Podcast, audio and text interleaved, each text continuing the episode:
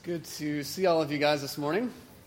I guess you'll have to wait till the end of this to let me know if you're glad you're here as well, because we're going to talk about two potentially uncomfortable things this morning. I'm going to talk about money, and I'm going to talk about a story that Jesus told that most people like to pretend is not in the Bible. So let me tell you why I'm going to do that.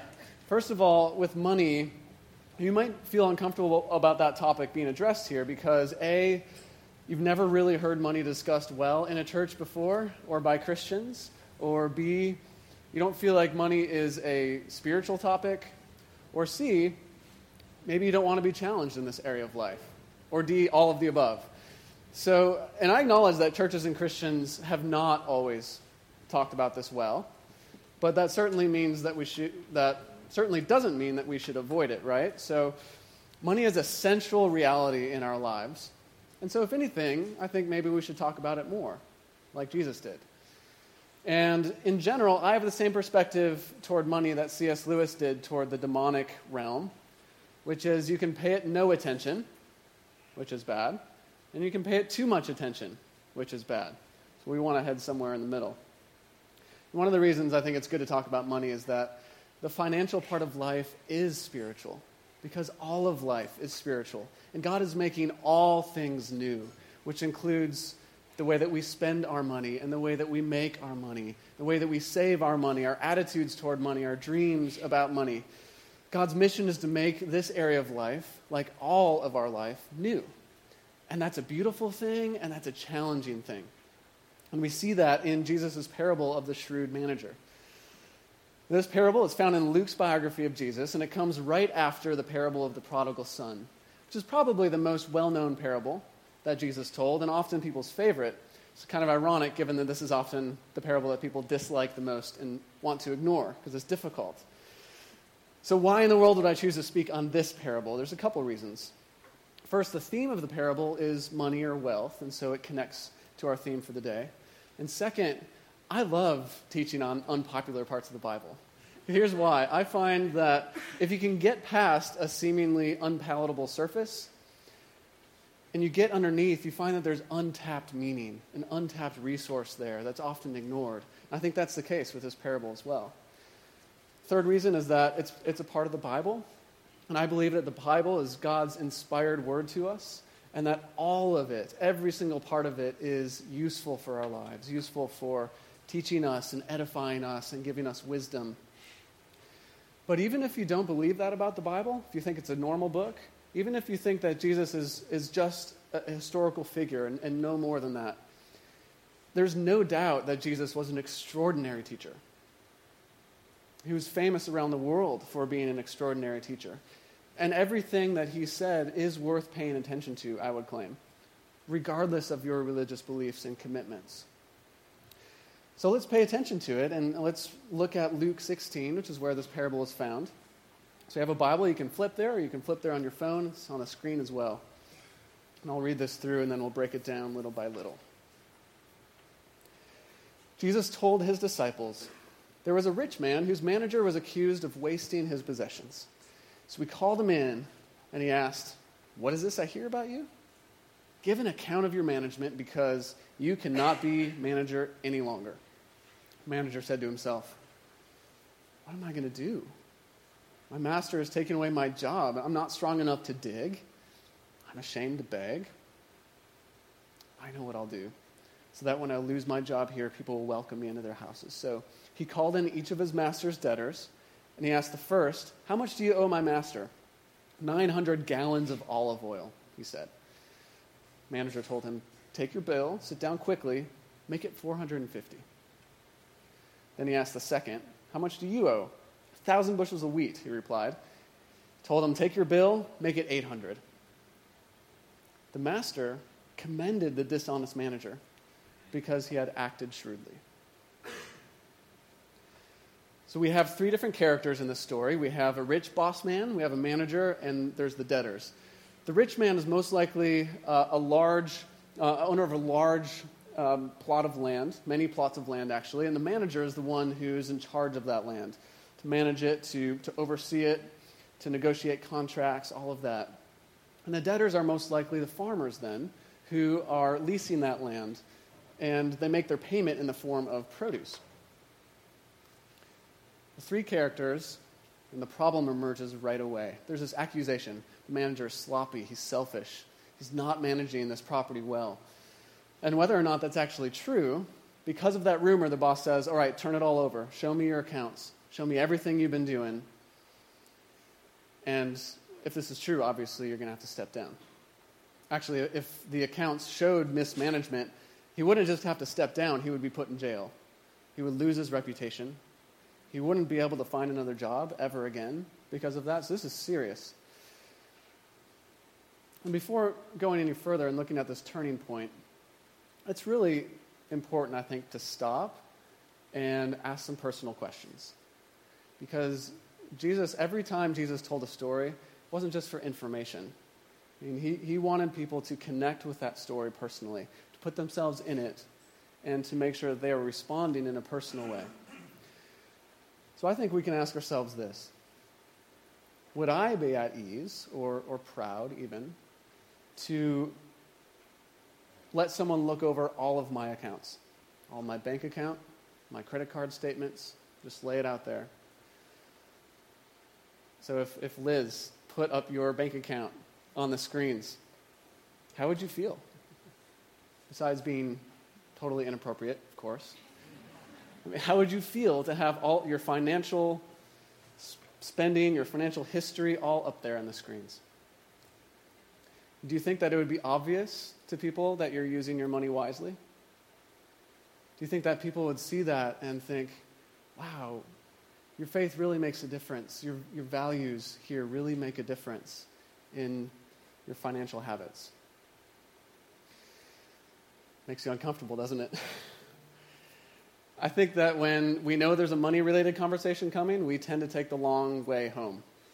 And that's what that's what I imagine is going on here with, with the manager. That he's been told to turn over his accounts to his boss, and he's taking the long way home. He's like, oh, no, I'm stuffed. You know, things were going really well. No one knew how I was making all this money. All of a sudden, I've got to turn all this over. I mean, what's going to happen? What's fascinating to me is he's taking this long way home and he's thinking about this. He's not actually wallowing in self-pity. Like, my life is ruined. What am I going to do? He, he goes from what am I going to do to I've got to I've got to have a plan. All right? I got to secure my future. This is this is critical. And so he comes up with this brilliant and, and risky idea, and it's the turning point of the parable. He goes to all the debtors and he says, "What do you owe? Slash it. You owe one thousand bushels, make it eight hundred, right? And it goes through to all these debtors, probably more than the two that are mentioned here, and cuts down all their debts and collects them. Here's what I think he's thinking. These people aren't currently paying their debts, right? They're not turning in the produce like they're supposed to do as farmers, which is making, which is making me look bad. That's what the manager's thinking. So what if I take out my usual commission that I take? So my commission of oil, my commission of barley, all that, which is how business was done back then.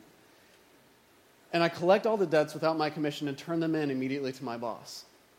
So best case scenario, if I, if I do that, the farmers are going to love me for doing that because suddenly their, their debts were slashed. The boss is going to like me as well because that's stuff he wasn't getting, and now he's getting it. And so best case scenario, all these people will be happy and I'll get my job back. Worst case scenario, my boss is still going to give me the boot because I've I've not managed this well. But I, I have it in well with these farmers now. They owe me. And so instead of getting fired and having to do manual labor or getting fired and having to, to beg in the streets, I'm going to have a job because I can go to one of these farmers and get a job. So it's win-win. It's a brilliant plan. And the manager thought, or the, the boss thought so as well, because he gets back to his boss's villa with all these collected debts, and the boss commends him for his shrewdness. So the parable ends. And we're kind of left in the dark about what happened. Did he get his job back? Did he get fired? We don't really know, because it's technically irrelevant to the point Jesus is trying to make, which is this. Wait for it. Be like this guy. That's why people ignore this parable. Really? Be like a, a guy who's mismanaged money and then does this behind-the-scenes deal to to save his his back. I mean, this is weird. So we're going to look at Jesus' summary statements to see if we can make sense of this and, and to get it straight. Start with the first one, the second half of verse eight.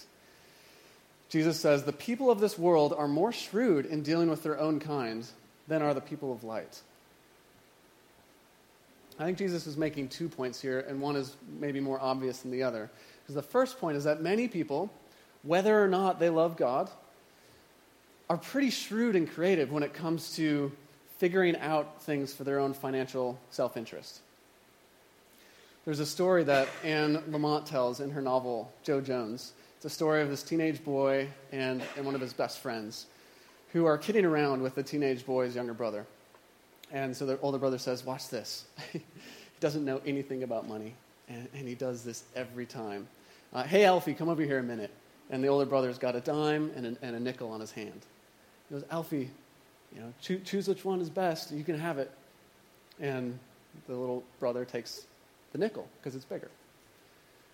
And the best friend's feeling really bad about this. Like, you're cheating your brothers. So he goes to Alfie and says, "Look, Alfie, you're being cheated. Actually, I know the nickel's bigger, but the dime is worth more."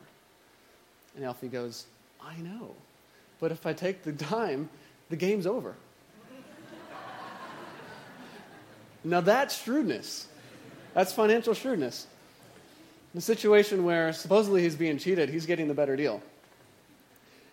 Jesus is implying in this parable, I think, it's a good thing to be shrewd financially. It's good to excel in business, to be skillful in financial planning, to know how to secure your best interests financially. That's worldly wisdom, and it's good.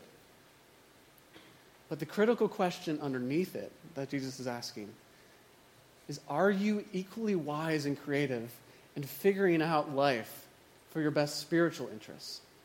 You might be good at that financially, but what about spiritually?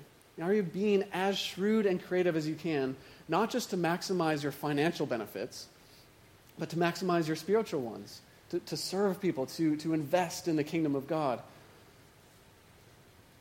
Because the fact of the matter is, we're usually willing to be shrewd and creative in the areas of life that we really care about. So if we care about finances, we're going to do what it takes to be shrewd and creative and figure out how to how to make things line up financially. And the people Jesus was talking to, supposedly for them, the most important thing in life was to love God and to love other people.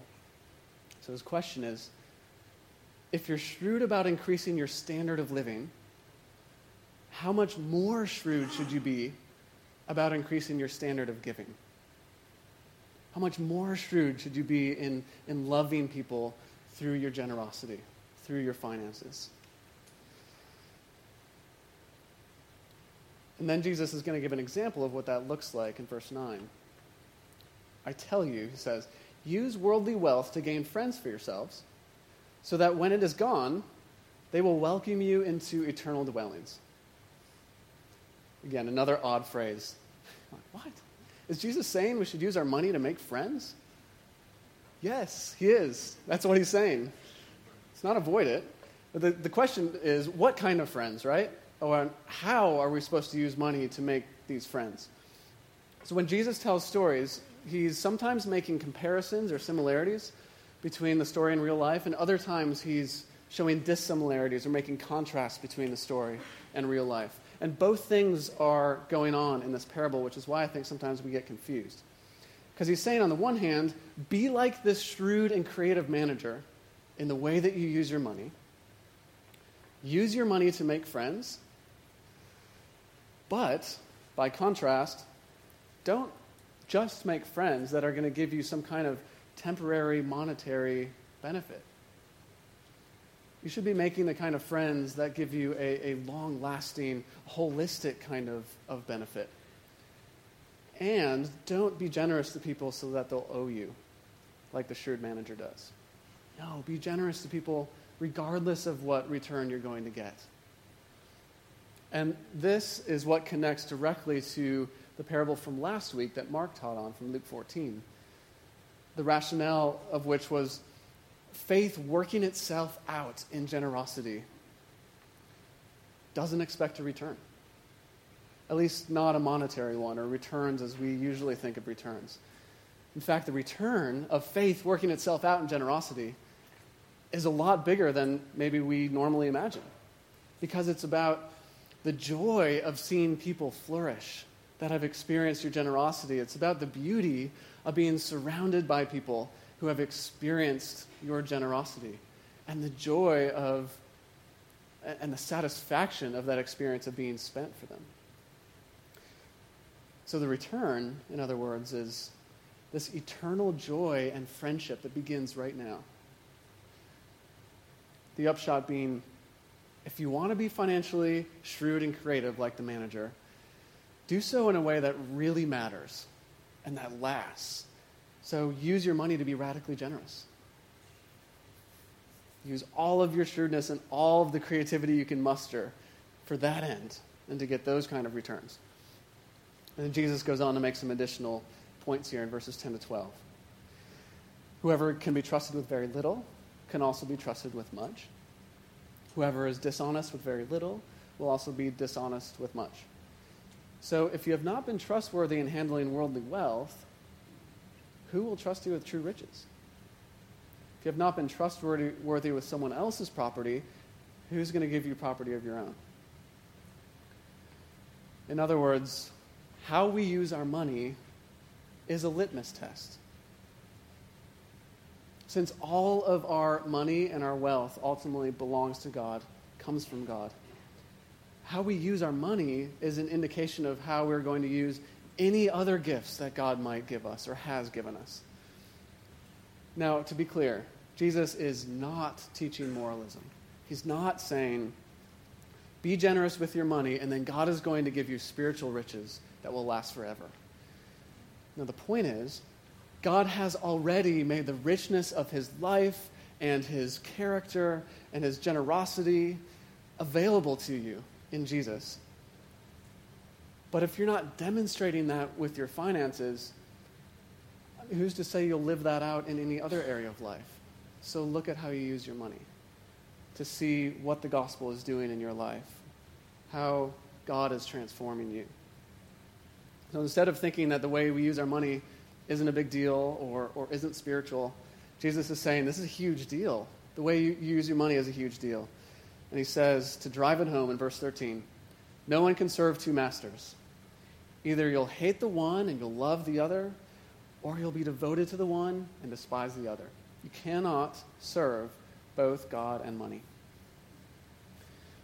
Because either money or God will dominate your life. Either you will orient your life toward financial self-interest as the most important thing, or you will orient your life toward your spiritual self-interest as the most important thing. Selwyn Hughes, a well-known Welsh pastor, has some reflections on this teaching, and I think says something very profound. He says, you can't serve God and money, but you can serve God with money. And the how of that is told by Jesus in this parable. How? By being shrewd and creative with the money God has given you, not just to advance your, your own financial standing, but to invest generously in the lives of other people, to invest generously in God's mission to make all things new through the local church, carried out by his people. That's what we're called to. Now, each week in this series, we've been trying to get this very practical by looking at what offer this parable is giving us. An offer is a word that comes from improv theater. So anything an actor does or says on stage is an offer that then needs to be responded to by somebody else. So, for example, I could say, Sloan, would you believe we are building a rooftop garden here at Warehouse? Good. So she could block that offer by saying, no, we're not, which is technically true. Okay, we're not building, I wish, we're not building a rooftop garden at Warehouse. But no, as a response, it's, it's a block. That means the story doesn't go anywhere, right? It's not developing. It's not interesting. Uh, you've just killed my offer. Sorry. But you could accept the offer as well. I won't make you. I won't put you on the spot. You could say something like, uh, "Yeah, oh, rooftop garden. That's pretty cool." Okay, and so it doesn't develop the story either. Just saying yes maybe just to please me, maybe because you're embarrassed, you want me to stop talking. Uh, accepting the offer isn't the best response either. It's not courageous. It doesn't show trust. It's not creative. So the best response in improv is what's called over-accepting an offer. It's this principle of saying yes and and developing the story. So you could say, yes, and isn't it cool it's going to be big enough to hold a wedding because my friend is getting married and they, they need somewhere to have a reception, which is interesting, and it keeps the story going, um, and it is, it's definitely courageous. It takes the trust of saying, I'll be in this story too. I'll make this story mine, and I'm going to keep this going. And I think every time, well, first of all, life is like improv, a lot like improv. Anything people say or do is, is an offer to us.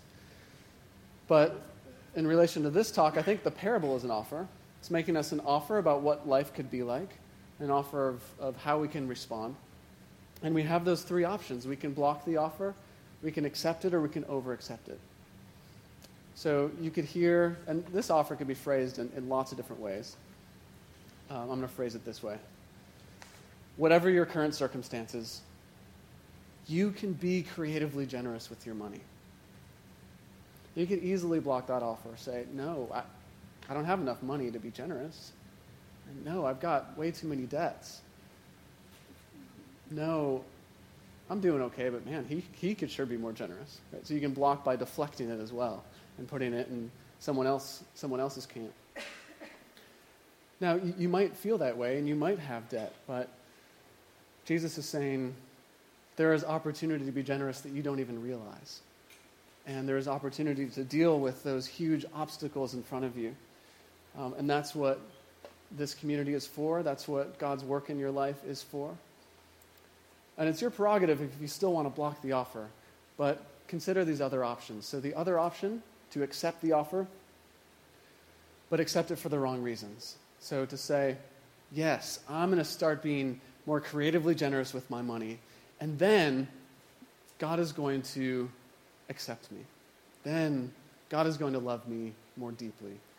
Or, or yes, I'm going to start being more creatively generous with my money, and people will then know I'm, I'm a really good person. I'm doing pretty well. Uh, this is the religious response. It's, it's not, it's not a, a, a gospel-rooted, a grace-saturated, a God-centered response, because it's coming from this position of, yes, because I know that I can earn something more from God. Yes, because I want to look good in front of other people. Instead of, yes, because I know how generous God has been to me. Of living out of God's prior approval. Living out of God's definitive love for you in Jesus. It totally changes how you're saying yes. So what it looks like to over-accept the offer then, well, that's for you to decide. What does it mean for you to say yes and to this offer of God has given you everything you need? You can be creatively generous with your money. It's something you're going to have to wrestle with on your own and to see if you want to if you want to respond that way. And you know, it, it could look like a lot of things, but it starts with, yes, I understand, I get, I've encountered God's generosity for me in Christ. And I'm going to get more creative with my budget so I can give more. Or yes, and I'm going to commit to increasing my standard of giving one percent every year. I have a friend who did that. I, that's creative. That's bold. It's courageous. Yes, and I'm going to figure out how to support this family member in need or this friend in need, even though I don't know where it's going to come from. Um, yes, and I'm going to take every opportunity, every opportunity I have to increase my standard of living. I'm going, going to get creative about how I can increase my standard of giving. Right, so this, this is how it works. Just yes, and how can I build on the story of God's generosity in life, in my life? It not, it's not yes, and I want to earn more of God's love for me. It's yes, and I want to celebrate how God has been generous in my life. I want to experience more of that satisfaction, that fullness of life that comes from being spent on behalf of others. It comes from entering into this drama of God's generosity. So that's the offer. I encourage you to sit with it, to pray about it, to reflect on it, to act on it. And so let's pray together.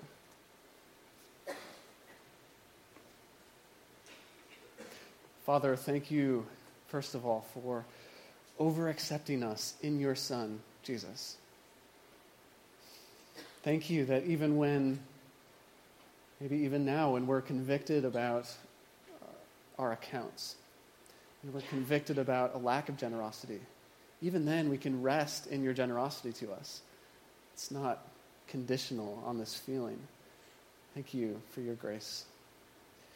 And I ask that you give us courage by your Spirit to, to over, over accept this offer to be generous in all of the creativity we can muster. So give us wisdom, um, guide us, give us improvisational skills. We seek to respond to the life that you're offering us.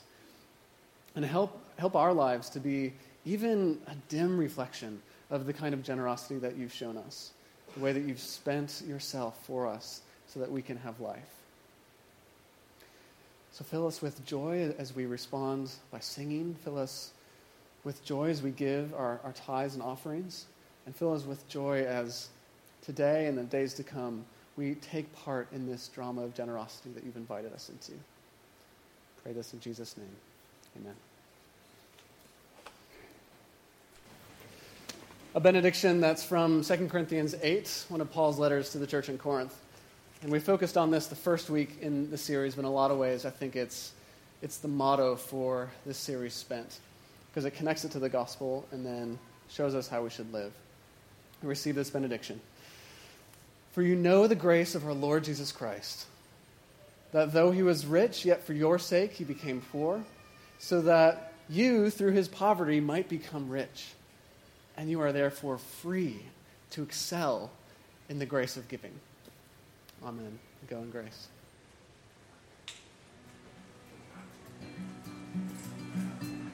If